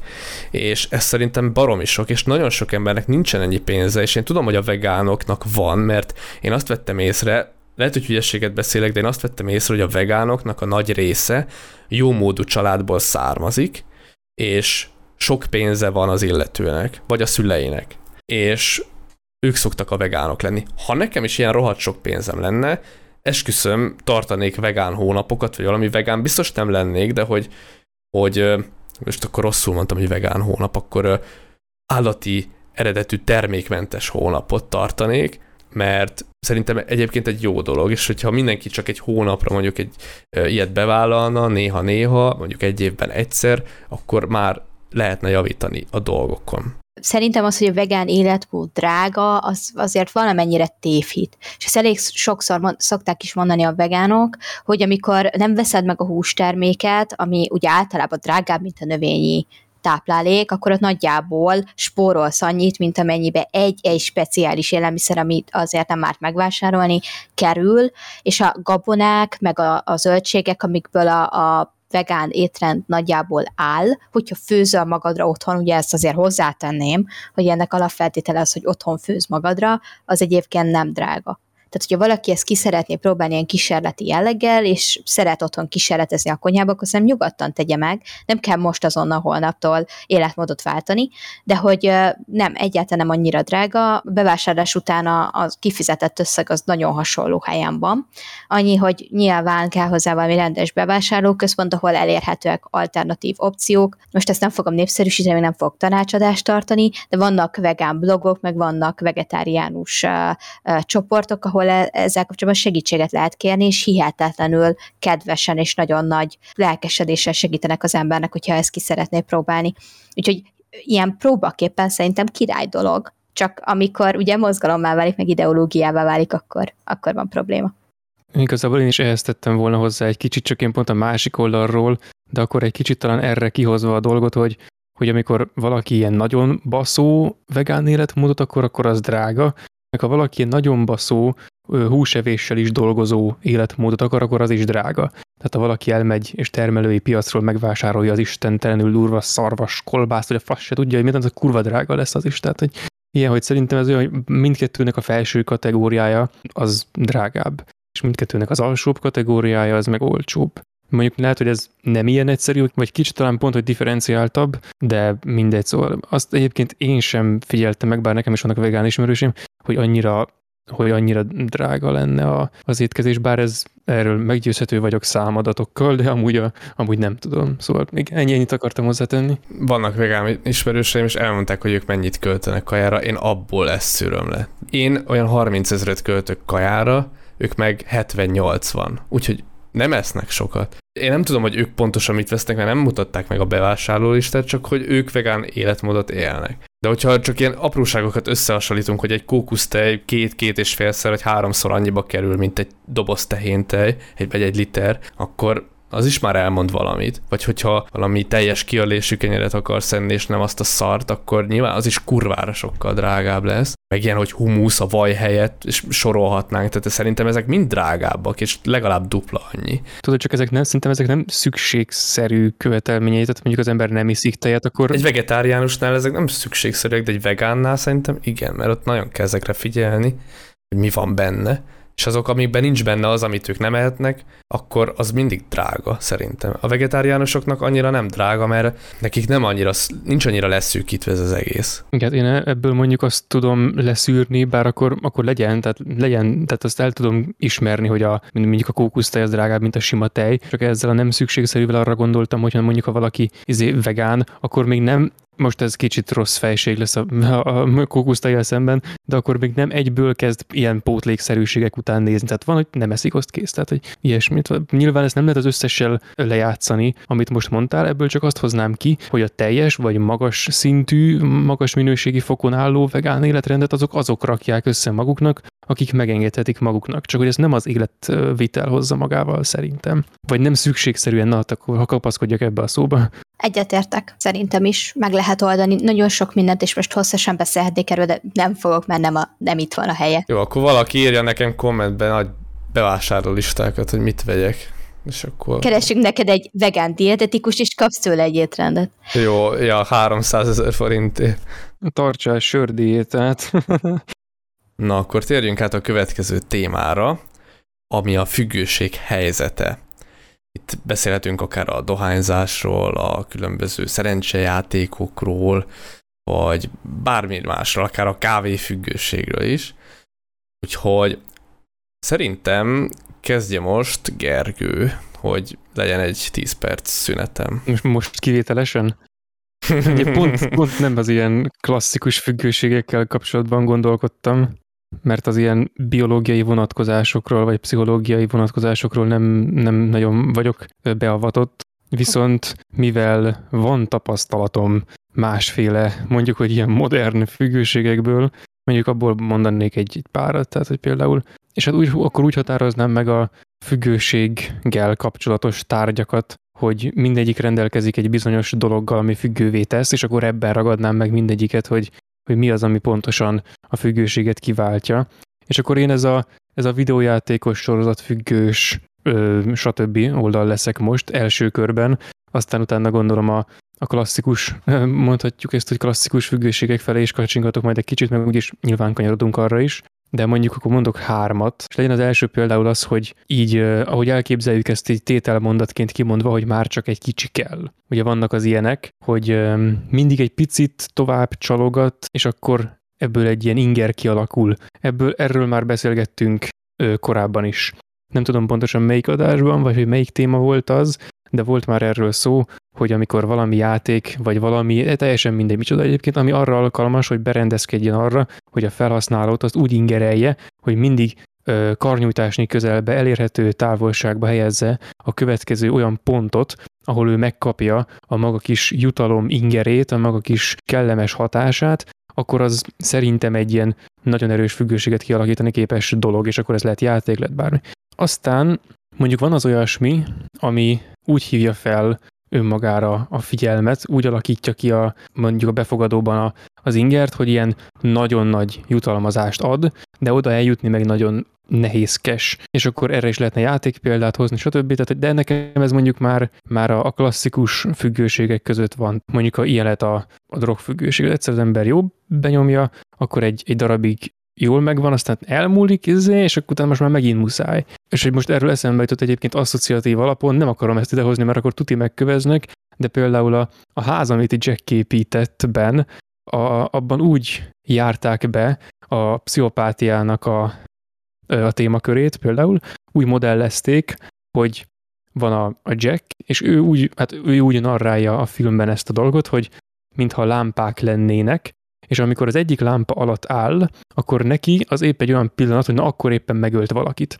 Akkor, amikor elindul a másik lámpa felé, akkor az árnyéka előtte van. És ahogy folyamatosan megy, megy, megy, úgy a másik, az előtte való lámpának a fénye őt előről egyre jobban megvilágítja, tehát előre felé az árnyéka egyre kisebb, kisebb, stb. Amikor félúton van, akkor már olyan, hogy na ott most már nagyon gyilkolna, stb., de még félúton van, az árnyéka ott éppen a legkisebb vagy mondjuk, hogy akkor mindkét irányban nyúlik, vagy valahogy nem emlékszem pont, hogy volt a, a rajzon, és ahogy közeledik a következő felé, úgy az árnyéka egyre inkább hátra, és amikor a lámpa alatt van, akkor megint ölnie kell, stb. Tehát ez, ez most kis, kis izé, kitekintés volt. Na mindegy, szóval én ezt mondjuk az hasonlóképpen működőnek is fel tudok fogni ö, valamilyen függőséget például, és akkor mondok egy, egy harmadikat, ami kifejezetten ilyen, ilyen sorozatfüggőség, hogy úristen, mi lehet a következő. Ez az, ami, amit minden sorozatosan adagolt dolog potenciálisan kialakít, és például a tévésorozatok meg az ilyenek, ami a mai kornak egy ilyen szerintem legalábbis nagy függőségi tényezője, az, az is tartalmazza ezt, és van rá kifejezetten erre kifejlesztett filmes módszer is, ez pedig a cliffhanger, amit a rész végén bedobnak, direkt úgy fejezik be, hogy valami olyasmi történjen, amiről nem tudod elképzelni, hogy a picsába oldják meg, de kurvára érdekel téged, hogy hogy oldják meg, ezért aztán rohadtul fogod várni a következő részt. És ez kicsit vissza is csatol az előzőhöz, mert ameddig eljön a következő hét, amikor megint kijön a következő rész például, akkor így látjuk magunk előtt ezt a ház, amit Jack épített, bőlvet példát, ahogy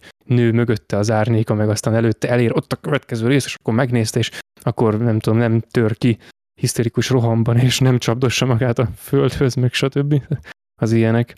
És igazából ezt a három fajta típust különböztetném meg, amivel útközben lehet, hogy csak kettő lett, de akkor legalább egy dolgot két felől közelítettem meg, de különben szívesen átpasszolnám a, a szót csokinak, ha már itt tartok. Hát én arra gondoltam, hogy beszéljünk egy kicsit a a függőségről definíciós szinten is, de csak egy nagyon röviden, tényleg nem akarok hosszan belemenni, csak azért, hogy lefektessük a, a fogalmakat, meg hogy azok, akik esetleg tanulni vágynak, azok is kapjanak itt valami kis tartalmat. És szeretném megkülönböztetni a szerfüggőséget a viselkedéses függőségtől most így rögtön kezdeti állapotban. A szerfüggőségnek van az a különleges helyzete, hogy ott a dependencia, mint legsúlyosabb forma, ott egyszerre van jelen a pszichológiai függőség, ugyanaz, mint ami a viselkedéses függőségeknél jelen van, tehát ez a fajta ilyen, majd végig fogunk rajta menni, hogy micsoda, de ez amikor így vágysz rá, meg konkrétan sóvároksz, ugye ez a sóvárgás szó, ez egy kulcs, kulcs fontosságú szó a függőségeknél, és egyszerre van jelen a fizikai függőség, ami azt jelenti, hogy nagyon súlyos tünetei vannak az elvonásnak. Tehát amikor nem kapod meg az adagodat, akkor egészen félelmetes, és minden egyes függőségnél, tehát minden egyes különböző szernél más elvonási tüneteket tapasztalsz, nagyon gyakran ilyen, ilyen hányásrohamok, fizikai fájdalom a testedben, tehát ilyen nagyon, nagyon intenzív és borzasztóan rossz elvonási tüneteket okoz fizikailag. És ez a kettő, amikor egyszerre van jelen, akkor azt hívjuk addikciónak. Ez egy tényleg nagyon súlyos állapot, mentális zavarnak titulálja a pszichológia, különböző terápiás módszerek vannak rá, az orvos tudomány foglalkozik vele első körben, mert ugye annyira intenzív és annyira nehéz leszedni a szerről a különböző szerfüggőket, hogy ehhez kórház kell, illetve orvosi személyzet, és, és tényleg egy súlyos állapot, nem érdemes próbálkozni vele, mert rányomja általában a bélyegét az egész életedre, és ahogy a, az anonim alkoholisták szokták mondani, ők azt gondolják magukról, hogy ők sose gyógyulnak meg, ők sosem tették le a függőségüket, ők mindig csak tünetmentesek. Tehát, hogy most éppen tiszták, most éppen hat hónapja, hat éve nem fogyasztottak mondjuk alkoholt, de hogy ők sose gondolják úgy, hogy kigyógyultak a függőségükből, és ezért ez egész jól leírja azt, hogy ez egy olyan gödör, amiben tényleg nem érdemes belecsúszni, időben kell meg egy parancsolni, időben kell segítséget kérni, és ez szerintem így elég is volt a szerfüggőségre.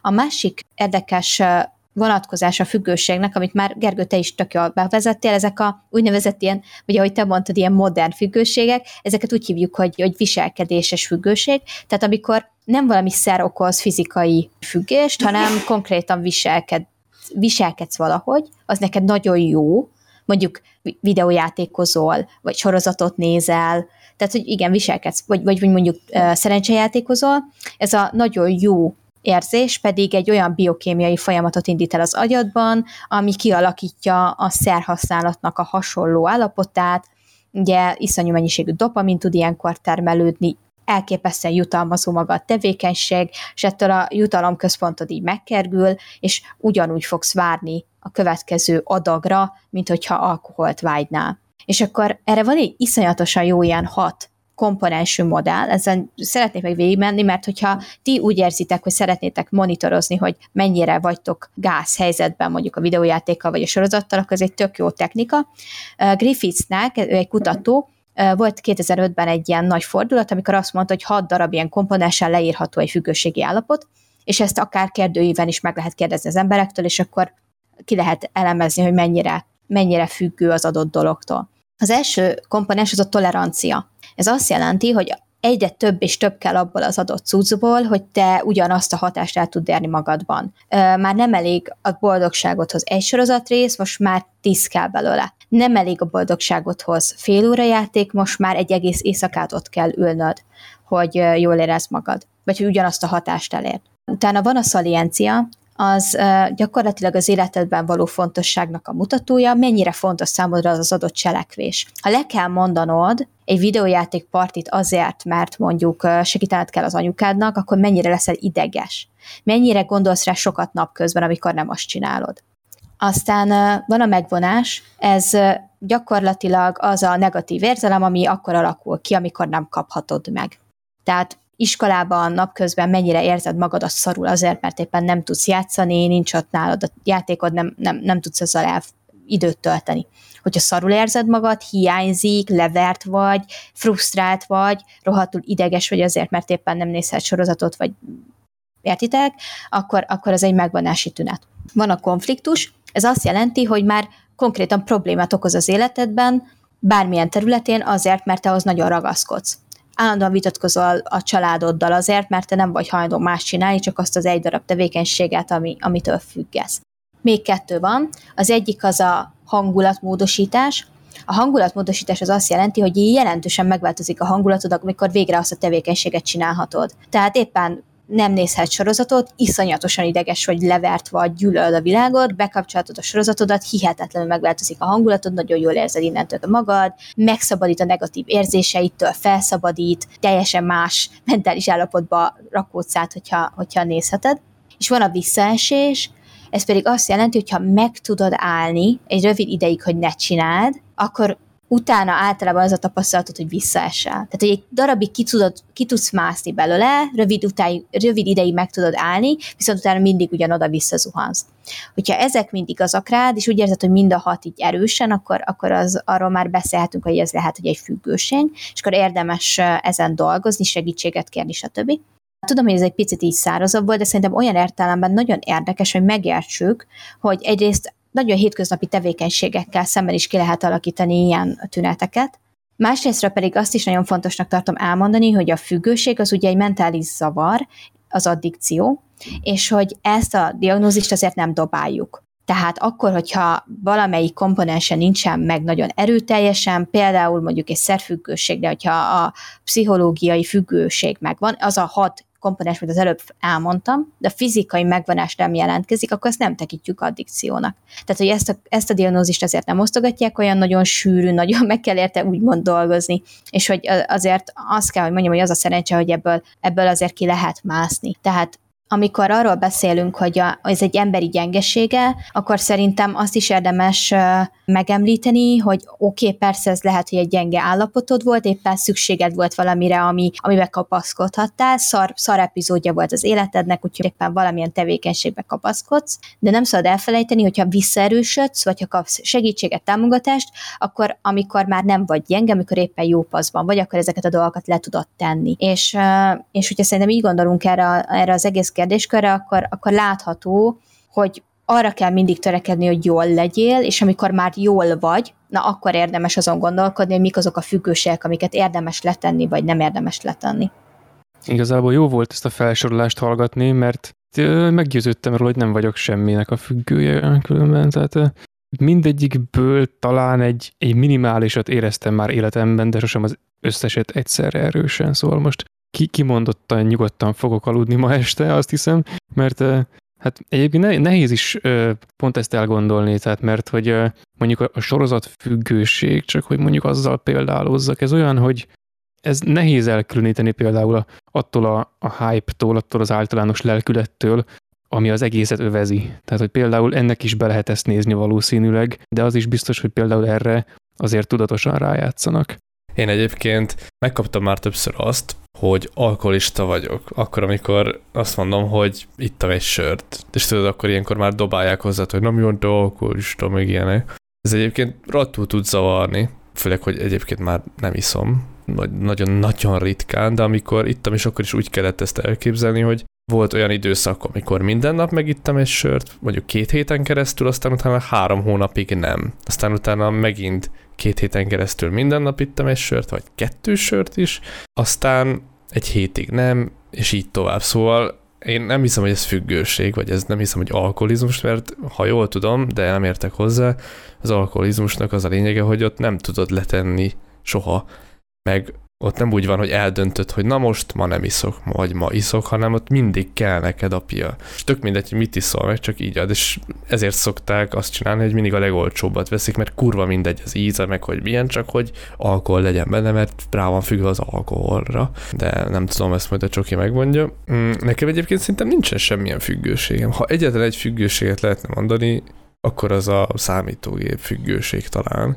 Mert az az, egy, az, az első dolgom, amikor hazajövök, hogy bekapcsolom a gépet. De az, azért, mert dolgozom rajta nyilván, tehát most nem tudom, hogy, hogy ez függőségnek számít-e, mert kibírom gép nélkül, hiszen hogyha elmegyek valahova, most is voltam Budapesten két napig rohadtul nem hiányzott a számítógép, meg nem voltam így ilyen szorongó állapotban, hogy úristen, úristen, nekem muszáj oda ülnem egy géphez, mert tehát ilyen nincsen. Szóval szerintem ez sem függőség, mert én dolgozom rajta, nem játszom rajta. Játszani is már, fú, nem is tudom, mikor játszottam utoljára. Szerintem pont veled játszottam utoljára, csak a Skyrim-mel.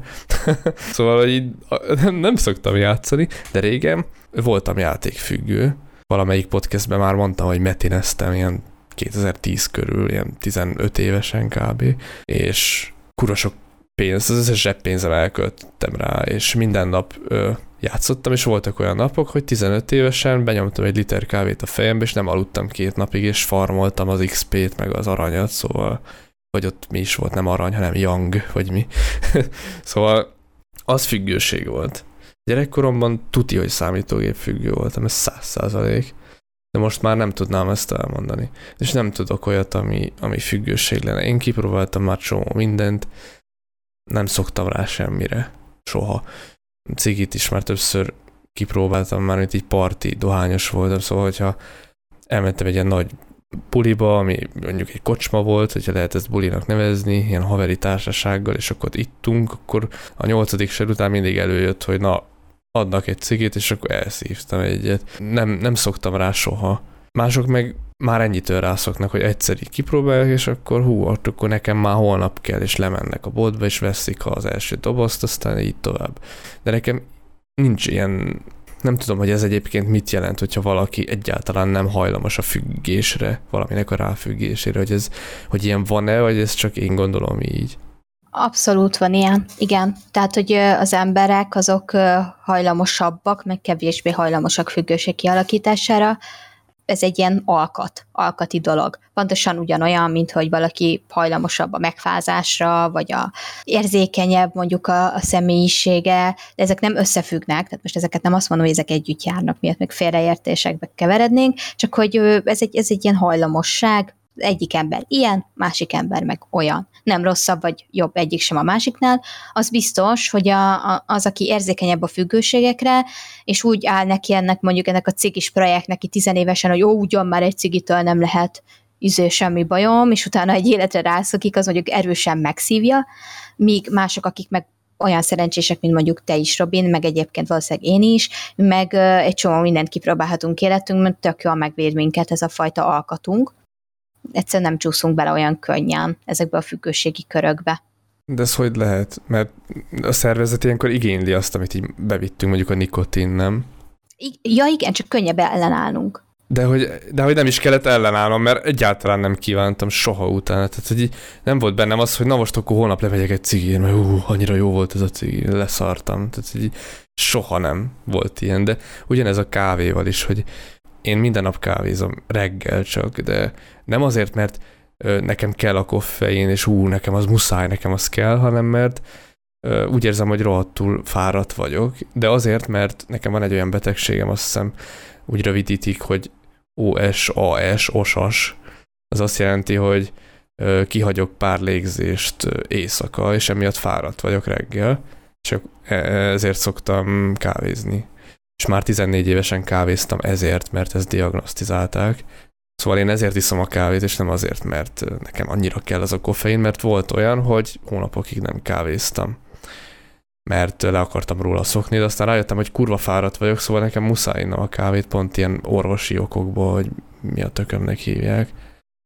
Én két dolgot szeretném még hozzáfűzni ehhez, hogy például most a számítógép függőségen én is elgondolkodtam, mert, mert én is napi szinten elég sok időt töltök számítógép előtt, mert egy csomó mindent azon keresztül csinálok, tehát mondjuk informatikát is tanulok, meg, meg gépen írok, meg, meg gépen nézek filmeket, meg sorozatokat, meg mindent, tehát egy csomó olyasmi, például, ami akár függőséget is kialakíthatna bennem, azt a gépen keresztül érem el. Tehát mondjuk el tudom képzelni, hogy valakinél, aki mondjuk sok ilyesminek a rabja, annál a számítógépben kulminál ezeknek a az összes hozadéka, vagy az összes elvárás a részéről, az egy ilyen előkövetelményként mondjuk a, a számítógépet nevezi meg. És például mondjuk olyat már, már, már éreztem, hogy mondjuk ilyen hosszabb nyári kirándulásoknál, amikor nyilván nincs nálam mondjuk, hogy, hogy izé számítógép, mert nem veszek laptopot, meg stb., mert nincs például, de mondjuk, hogy ott van telefon, de még azzal is elképzelhető, hogy mondjuk nincs internet, stb., és akkor az ember teljesen el van vágva ezektől a dolgoktól, akkor volt úgy, hogy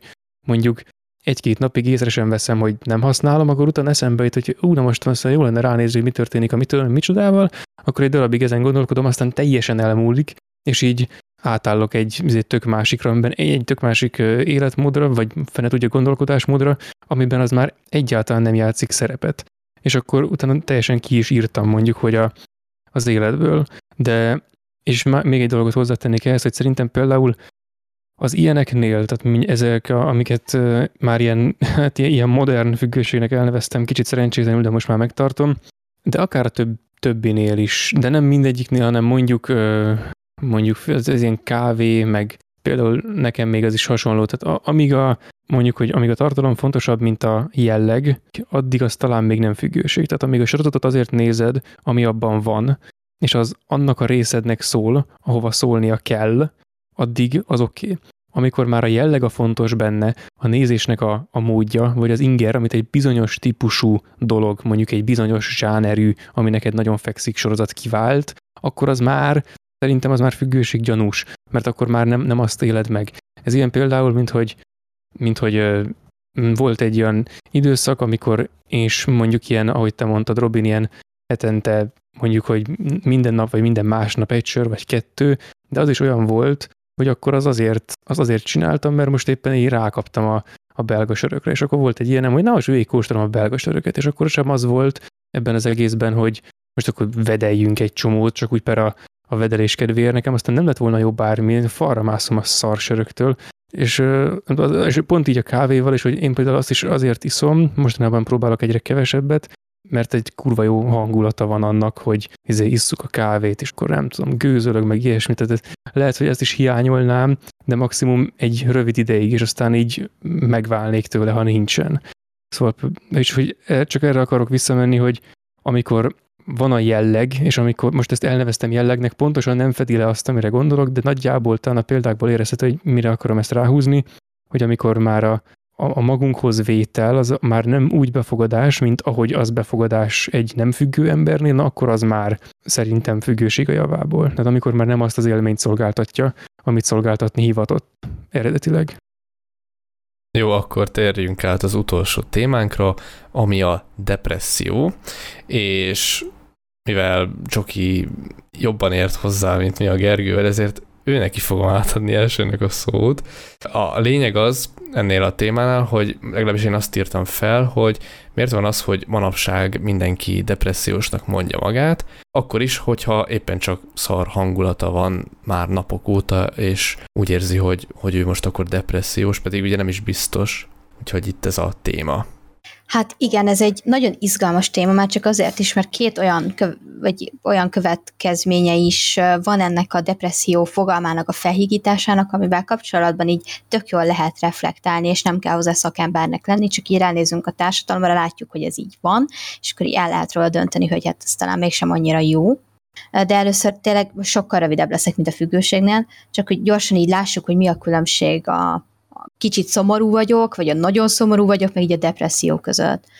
És ez pedig az, hogy a depressziónál nagyon fontos tényező az, hogy több mint két hétig kell, hogy fönt álljon, egy ilyen irracionálisan levert, lehangolt, szomorú állapot, amit semmi nem tud megmozdítani. Tehát azok a cselekvések, amik addig neked örömet okoztak, azok most semmilyen szinten nem tudják javítani a hangulatodat, és többnyire eltársul hozzá önbizalom hiány, tehát hogy így nagyon leértékeled magad, elvesz, elveszíted a lelkesedésed minden iránt, nincs olyan dolog, amivel szemben úgy éreznéd, hogy érdemes lenne egyáltalán csinálni, ezért például az emberek nem is tudnak bejárni sem az iskolába, sem a munkahelyükre, tehát egy nincs lelkesedésük, nincs motivációjuk, nincs erejük arra, hogy bejárjanak a, azokra a helyekre, ahova a kötelességük lenne bejárniuk, és gyakorlatilag nagyon kevés az energiaszintjük, nagyon alacsony az energiaszintjük a depressziósoknak. Tehát akkor, amikor éppen rosszul vannak, akkor konkrétan semmire nincs erejük,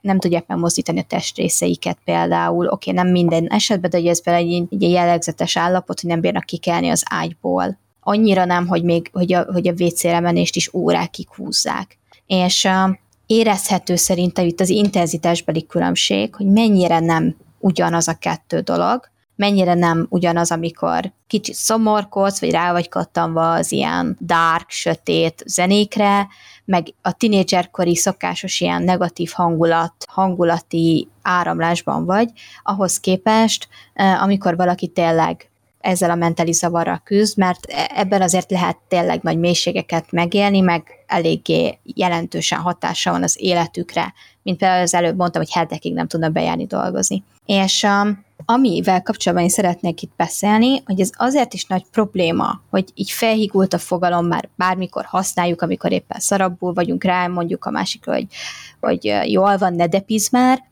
mert egyrészt, amikor valaki ténylegesen depressziós, azt nem tudja abba hagyni.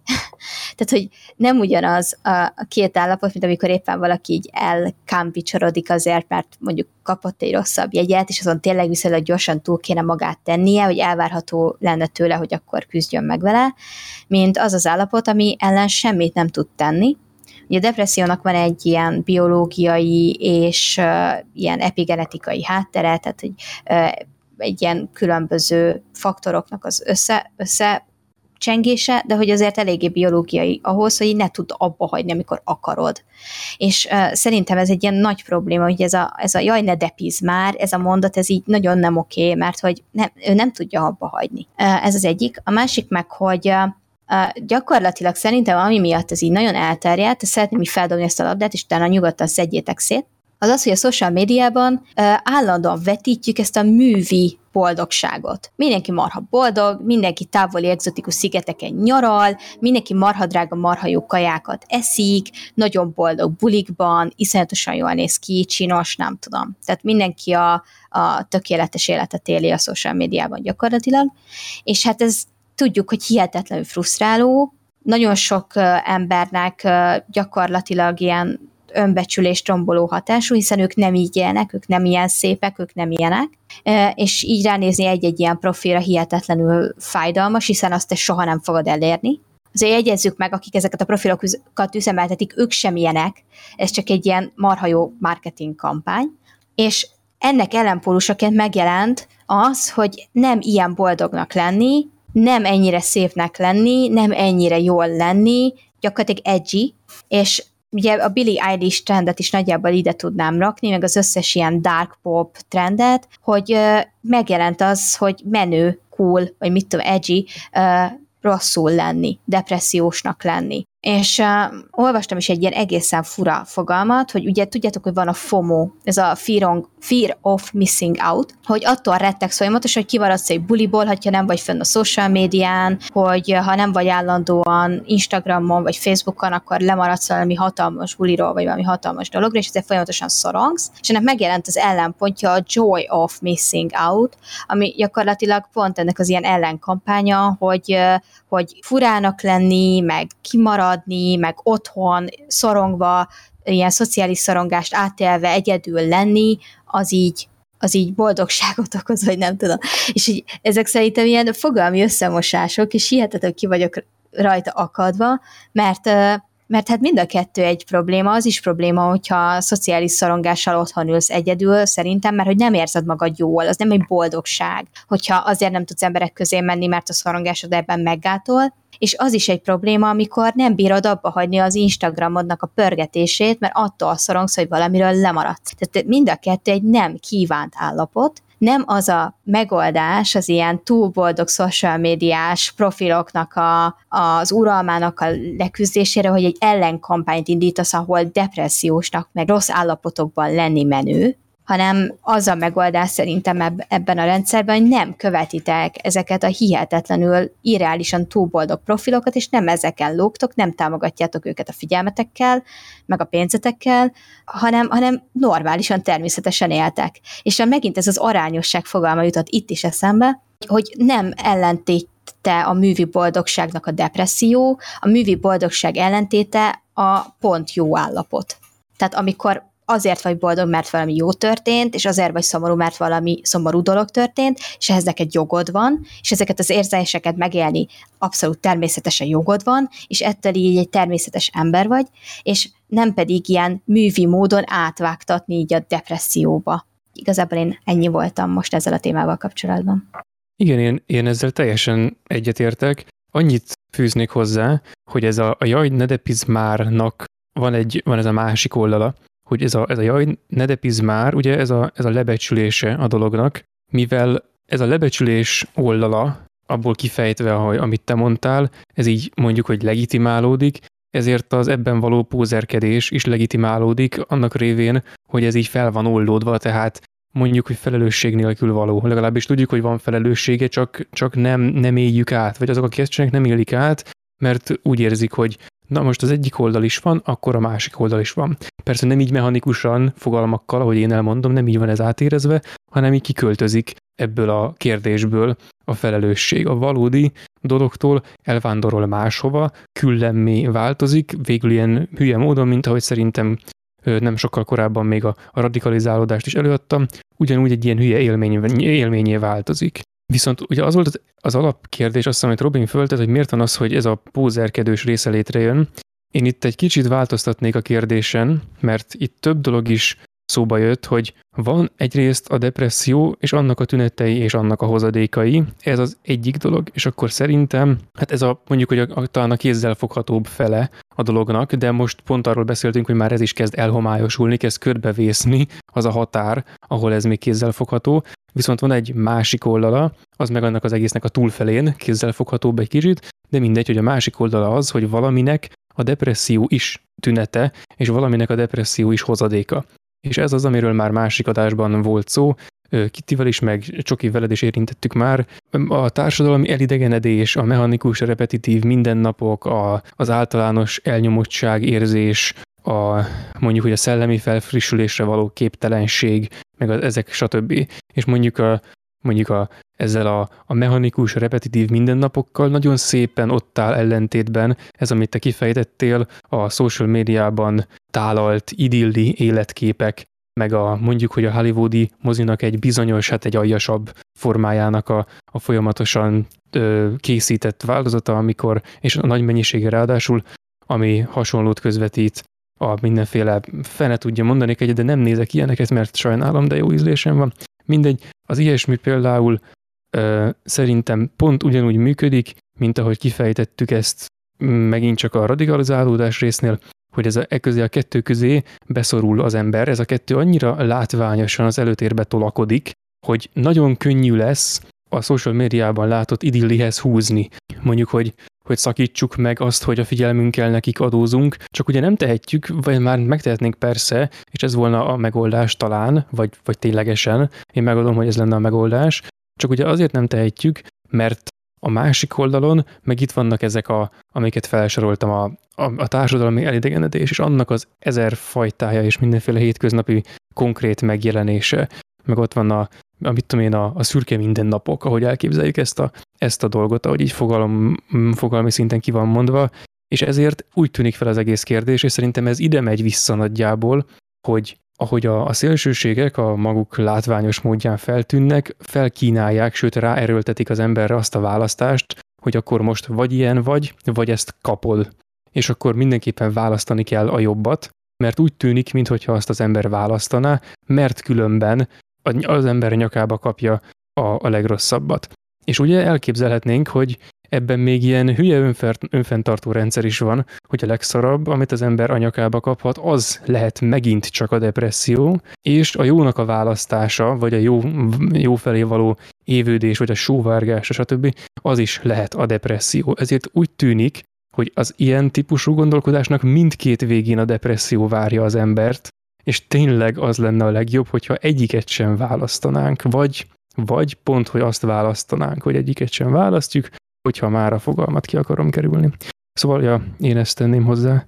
Én meg annyit akartam hozzátenni, és ezzel rácsatlakozni a Gergőnek a, a Hollywoodos megjegyzésére, hogy popkulturálisan abszolút felkapott lett a mentális betegségeknek a romantizációja. Én most nem arról beszélek, amikor tök jól mutatnak be különböző mentális zavarokkal élő embereket, ezáltal ilyen vizibilitást adnak nekik, tehát látjuk, egyrészt csökkentik ezzel a stigmatizációt, ami szerintem tök jó, megérted a, ezeket az embereket, látod, hogy ők igazából milyenek közelebb kerül hozzád a jelenség, és így, így valószínűleg leperegnek rajta azok az irreális elképzelések, amiket te a fantáziáddal hozzáraktál. Tehát nem ezekről van szó, ezt szeretném hangsúlyozni, hanem egyrészt ez a, fú, most nagyon csúnya szót fogok használni, és biztos, hogy szét fognak szedni a, az érzékenyebb lelkűek, de van ez a nyomorpornó című műfaj, ami szerintem kifejezetten gáz, amik arra mennek filmek, hogy így a középkorú, meg nagyon fiatal nőknek a szívét így összefacsarják, és akkor lehessen bőgni a tévé előtt.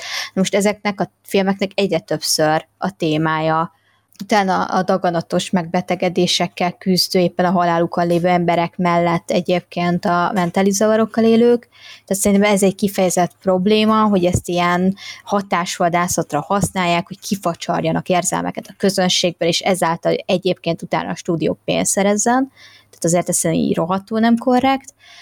A másik oldala meg ennek a hollywoodi problémának az talán így az, hogy egy csomószor most már, ez egy ilyen érdekes fordulat, nem az ilyen élettel teli vidám, ilyen klasszikus szépségek a szexideálok, hanem megjelentek ezek a komor, szomorú, ilyen kicsit depresszív, kicsit ilyen, ilyen sötéthajú sápat.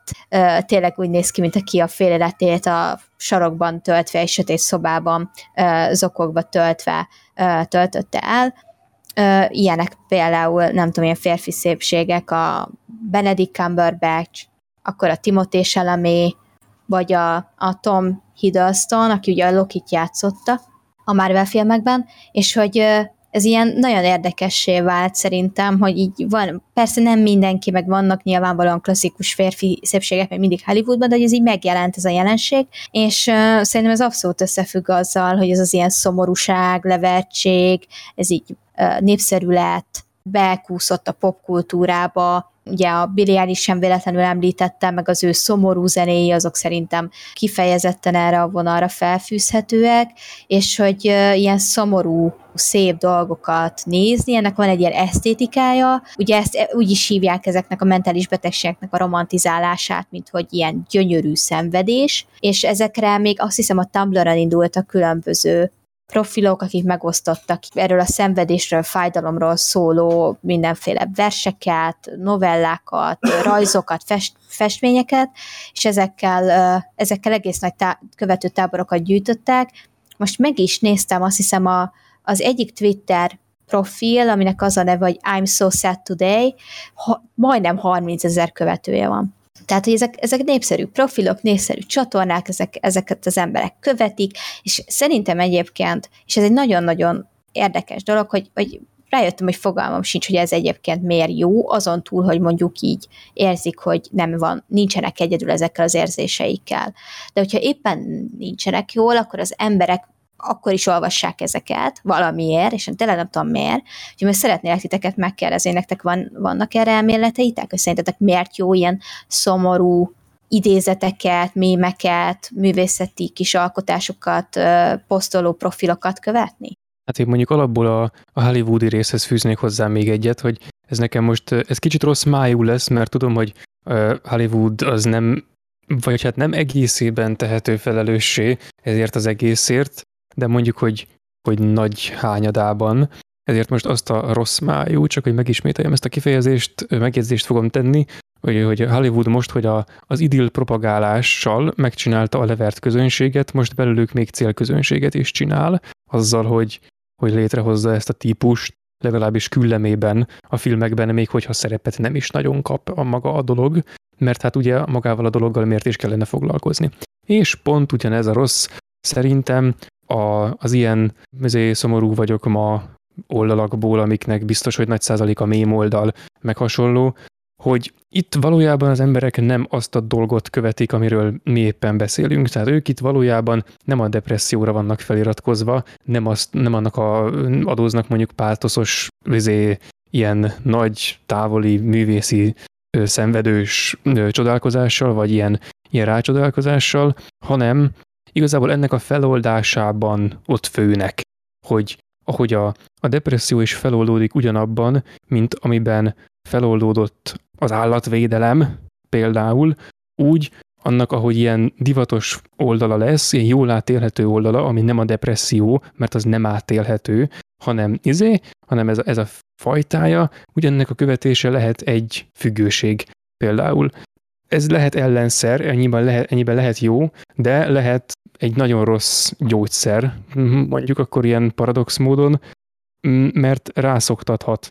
Ettől függetlenül például nem hinném, hogy ez, ez annyiban mondjuk a depresszió ellen tenne, hogy valaki látja a saját problémáját egy csomó ember által beszívecskézve, vagy alá odaírva azt, hogy jaj, hát ez, ez, ez annyira én vagyok, meg stb. És akkor ennyiben a, róla a magány terhe egy kicsit, mint hogyha lekerülne, vagy legalábbis több vállra kerülne át, és akkor annyiban könnyebb lenne ez lehet, hogy megvalósul, de az biztos, hogy ez nem mindenkinek adatik meg, a többségnek talán, de a többségben azok is benne vannak, akikről nem tudjuk, hogy ilyenek, de azért feltételezzük, hogy valójában olyanok, akik ezt így ilyen művi módon művelik, és nem pedig valójában, mert akik valójában csinálják, azok nem művelik ezt a dolgot, hanem elszenvedik.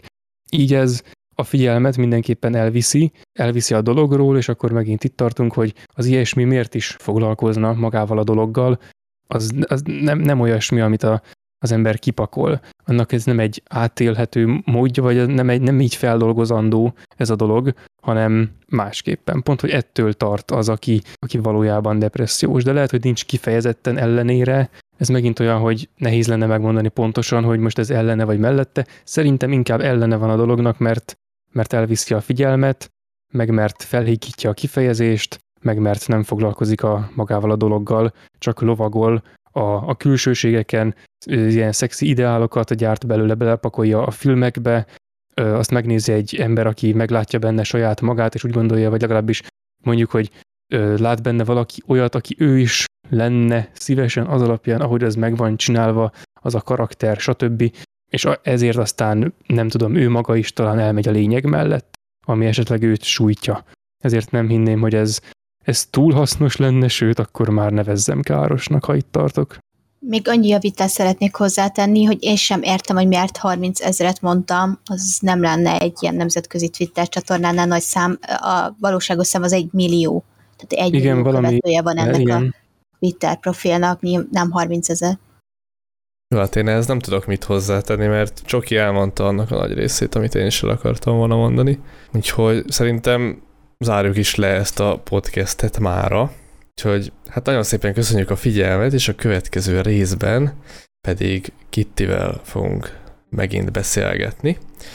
Úgyhogy addig is, sziasztok! Sziasztok! Sziasztok!